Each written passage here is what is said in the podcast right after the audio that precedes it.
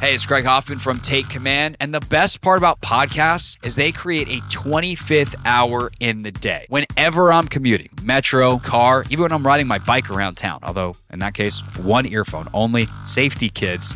I'm always listening to podcasts. And this offseason, you can get all the insights, all the news, all the analysis, and Logan and I occasionally make a joke or two in the Take Command podcast on demand so it fits in to your busy schedule. Follow Take Command in the Audacy app or wherever you get your pods. This is Matt Spiegel, and I can't wait to bring you season two of the PBP Voices of Baseball. The very best play by play voices in the game talk about their craft. It's a job so special that even Joe Buck told us he will probably go back to it. I'm 53, basically 54. I, I think it's too early to say nevers at this point in my life. I think at some point I'll get the itch again. Incredible guests sharing great stories from your favorite teams coming this year. Find us on the Audacy app or wherever you find podcasts podcasts. I do want to circle back. This will be the last like Commanders question. Then we'll, I want to get an MJD story out of Logan and a Logan story out of MJD to wrap the wrap the show.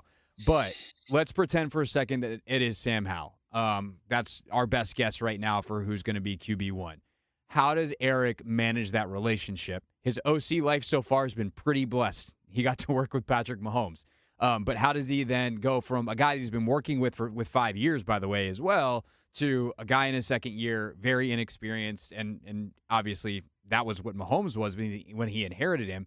Um, but how does he make that shift back and, and do it with Sam Howell, who is definitively not Patrick Mahomes? Well, I'll say that I think when you talk about Patrick Mahomes, let's remember he kind of was out there as a gunslinger at first, right? Like he was just throwing the ball, and they from my understanding, there's a lot of corrections throughout the week of like, look, you can't do this, you can't do that, whatever it may be. Um, and they were able to kind of hone it in where he understood, okay, in these situations I can do this or or that. I think it's important that he just gets to understand who Sam Howell is and what he does best, right? What he does well, we do that do that as much as possible. What he doesn't do as well, we try to make we try to make that better for him.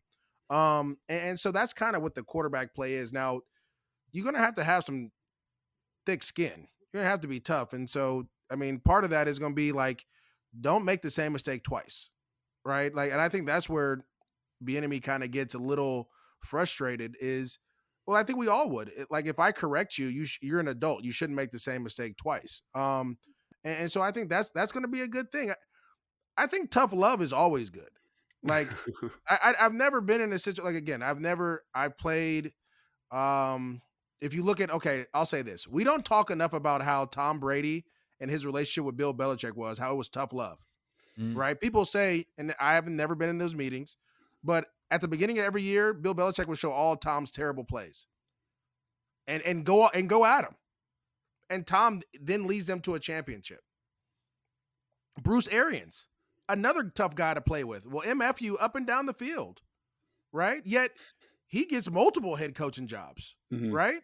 He gets to do whatever like and so to me, I think tough love is is how it works. Even with Mahomes, it's been tough love, right? I want to say who else who is the who is the Sean McVay, not as much tough love, but you guys had him there in Washington, right? Like, he's still got a high standard though, like, and, and it's not negotiable. It might be communicated a little differently, but like this high one of my standard. favorite, yeah, one of my favorite sayings ever that I've used in life comes from Sean, and it is the standard is the standard and yeah, it just says like it is non-negotiable.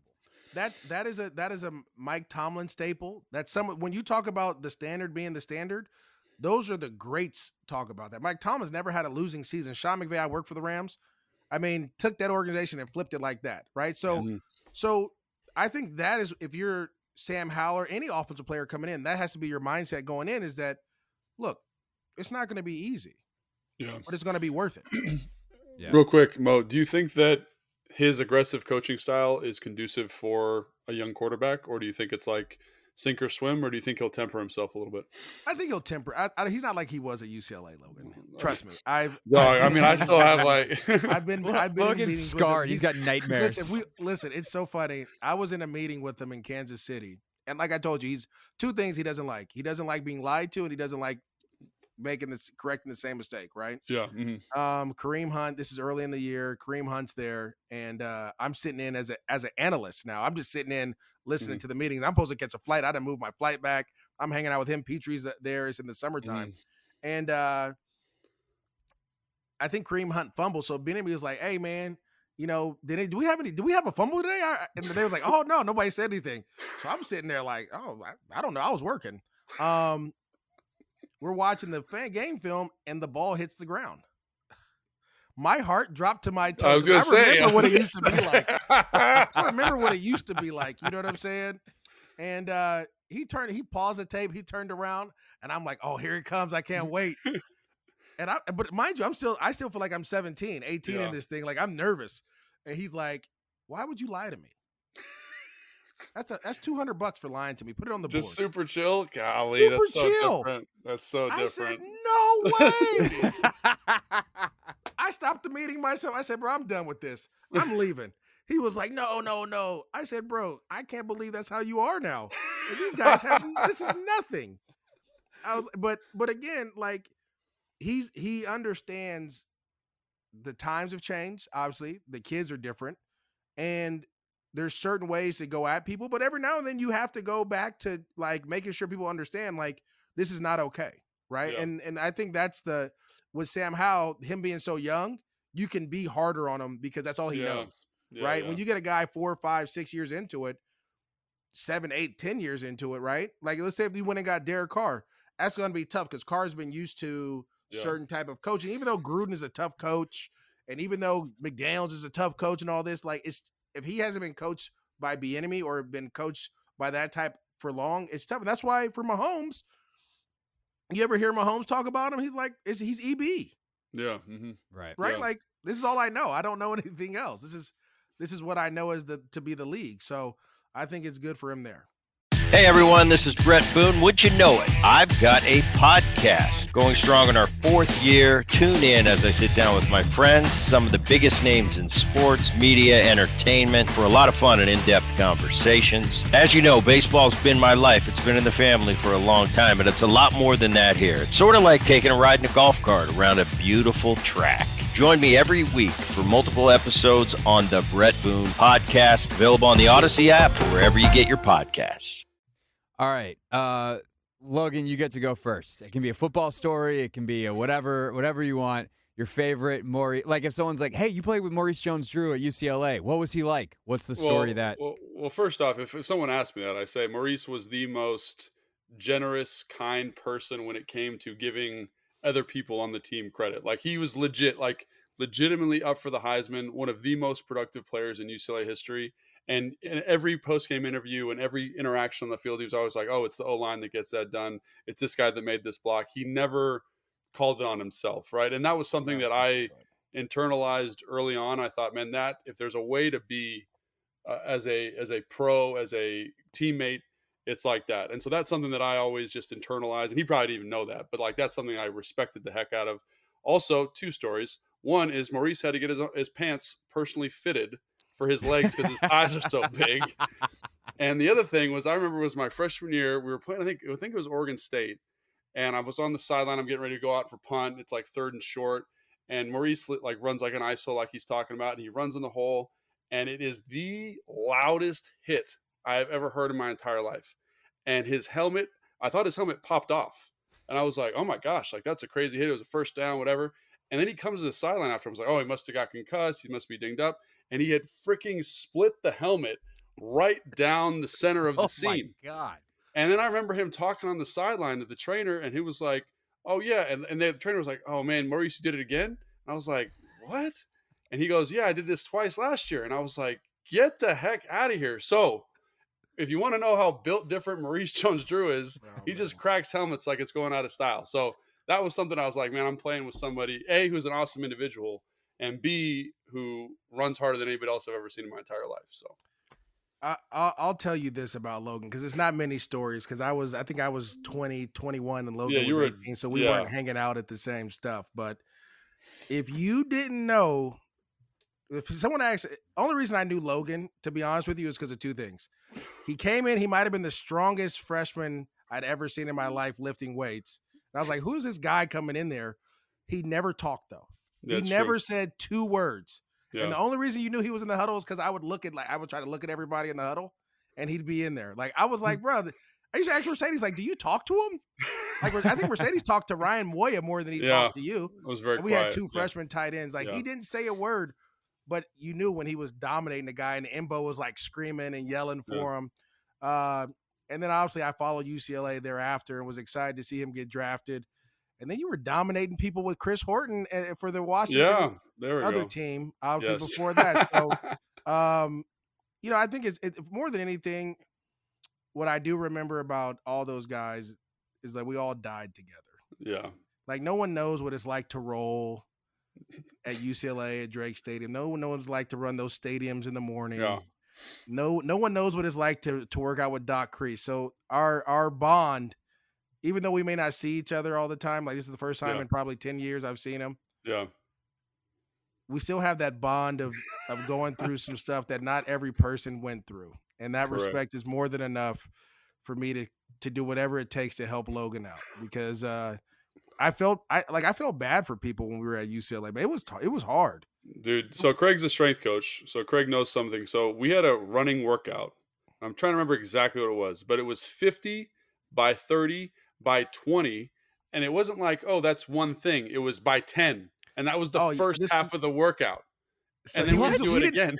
oh dude we wouldn't we didn't warm up so this is what we used to do he doc Kreis on like he every other day he'd have this thing rest his soul man still one of the greatest dudes out there Yeah, we ran first of all the worst workout we ever did i don't know if you did this one we ran 100 yards and uh strength shoes. jumping shoes strengthening That's jump shoes I missed that one. Oh, It was like the, summer Yeah. before I old, got the old ones that had like the little thing on it. the Or, thing in the platform. front like the little uh the little cylinder in the front you know, yeah, the jumping shoes yeah, yeah, yeah, yeah. we ran 100 yards in those 20 of them Oh, guys were blowing achilles left and right i think four Yeah. or five guys went down I was yeah. that was the tracks. first one and it And the- says and it says on the shoe, do Don't not run in it. run.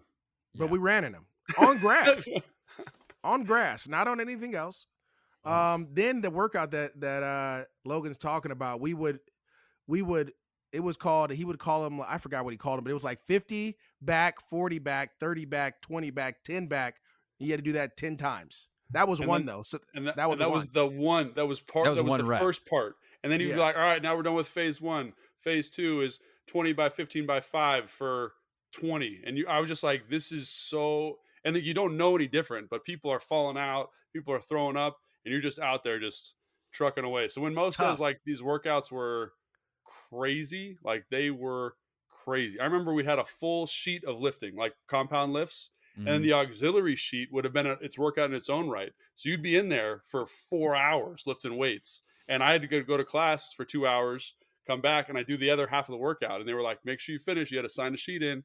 It was. I probably was honestly nuts. benefited you. You didn't need to do four hours straight. Class, No, but yeah, nice it, got, it ended, ended up helping me out. But it was there was stocked at some. I remember doing stadiums. We had to do like fifty up in Drake. You know what I mean? Up and Yeah. down fifty times, which is a huge stadium.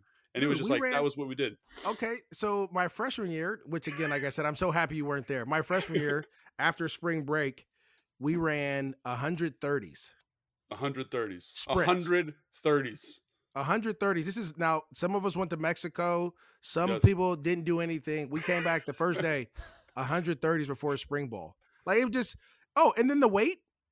Yeah. What was his Doc Kreis would tell you, like, I don't care.